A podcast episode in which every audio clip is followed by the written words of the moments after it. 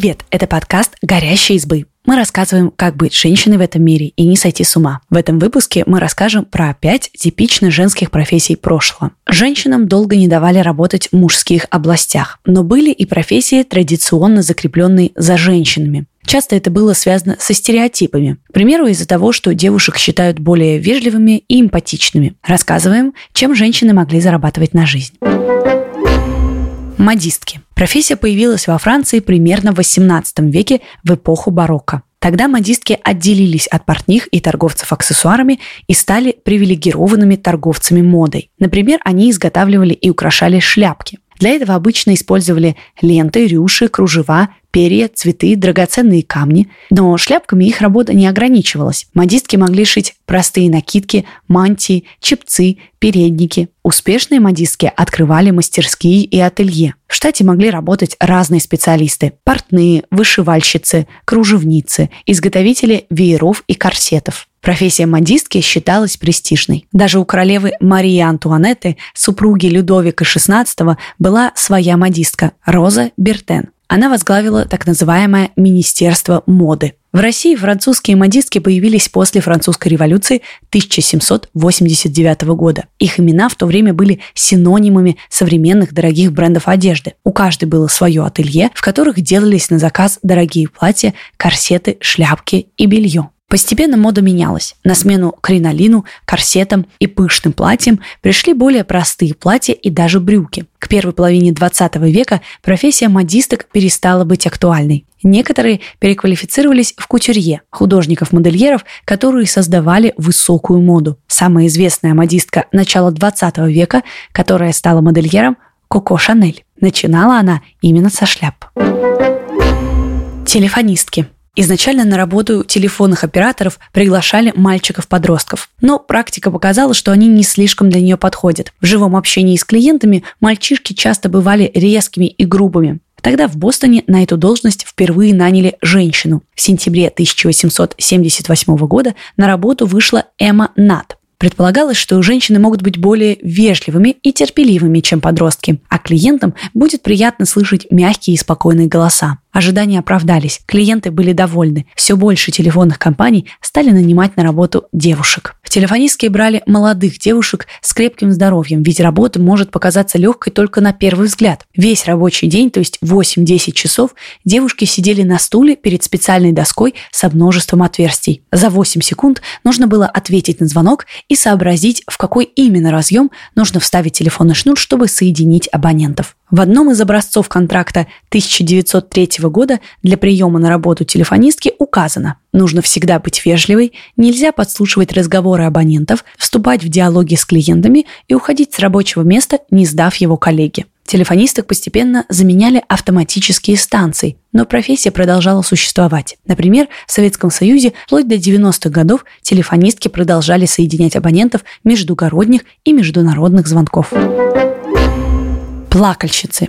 Плакальщиц приглашали на похороны, чтобы они помогали оплакивать умершего. Они участвовали в похоронных обрядах, выражали скорбь и от души плакали. Плакальщицы могли совсем не знать покойного. При этом они должны были всем своим видом показать, как важен был умерший и помочь родственникам прожить горе. Считалось, что мужчина не умеет проявлять сильных эмоций прилюдно, поэтому плакальщицами были женщины. Эта профессия считается одной из древнейших. Упоминания о ней есть даже в Ветхом Завете. Плакальщицы были в Древнем Египте. Обычно они работали в паре и олицетворяли двух богинь – Исиду и Нефтиду, богинь дня и ночи, жизни и смерти. Они должны были нести цветы и вещи умершего, которые оставляли в гробнице.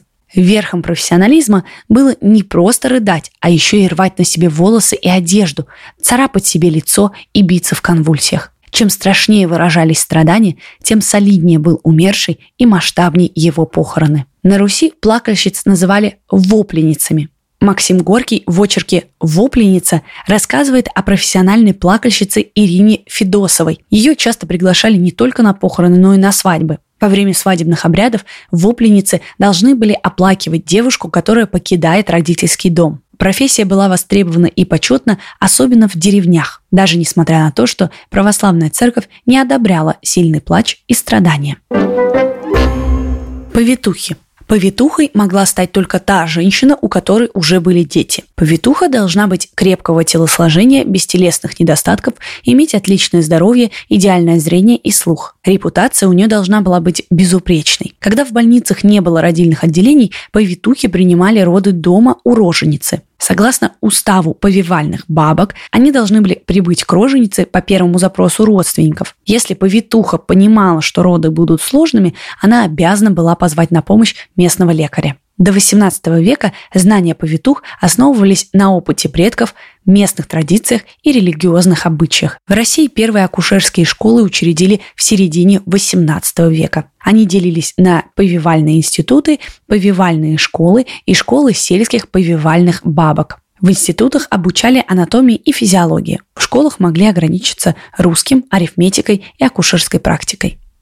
Повитух принимали на государственную службу. Числились они в штате полицейских участков. Их привлекали для освидетельствования женщин, которых подозревали в совершении преступлений. Еще повитухи осматривали секс-работниц. А если роженица не хотела сбирать ребенка, повитуха должна была определить его в воспитательный дом. Свахи. Свахами становились обычно деловитые женщины в возрасте. В богатых домах они были почетными гостями. К примеру, такая героиня была в пьесе Островского «Женитьба Бальзаминова» Акулина Гавриловна Красавина. Обязанности свах еще в 15 веке описывали в домострое. Они участвовали не только в знакомстве жениха и невесты, но и в свадебных обрядах. Сваха не только занималась поиском удачной кандидатуры и сводничеством, она брала на себя еще и некоторые так называемые юридические вопросы. Составляла список приданного, подсчитывала деньги и даже могла участвовать в подготовке брачного договора. В Советском Союзе до 80-х годов свахи работали на свой страх и риск. За корыстное посредничество между мужчиной и женщиной для содействия вступлению их в любовные отношения они могли попасть под 226 статью Уголовного кодекса. Только в 1979 году Президиум Совета министров принял постановление о консультативной помощи населению по вопросам семьи и брака. Тогда стали появляться первые службы знакомств и клубы «Кому за 30», которые и заменили свах. В фильме «Москва слезам не верит» Лия Хиджакова играет Ольгу Павловну, директора такого клуба. А для некоторых сводничество было не работой, а призванием. В фильме «Одиноким предоставляется общежитие» главная героиня по профессии работница текстильного комбината, а в свободное от работы время пытается устроить личную жизнь своих подруг и коллег. Спасибо, что послушали этот выпуск. Подписывайтесь на наш подкаст, пишите в комментариях о своих впечатлениях и делитесь ссылкой с друзьями. Пока!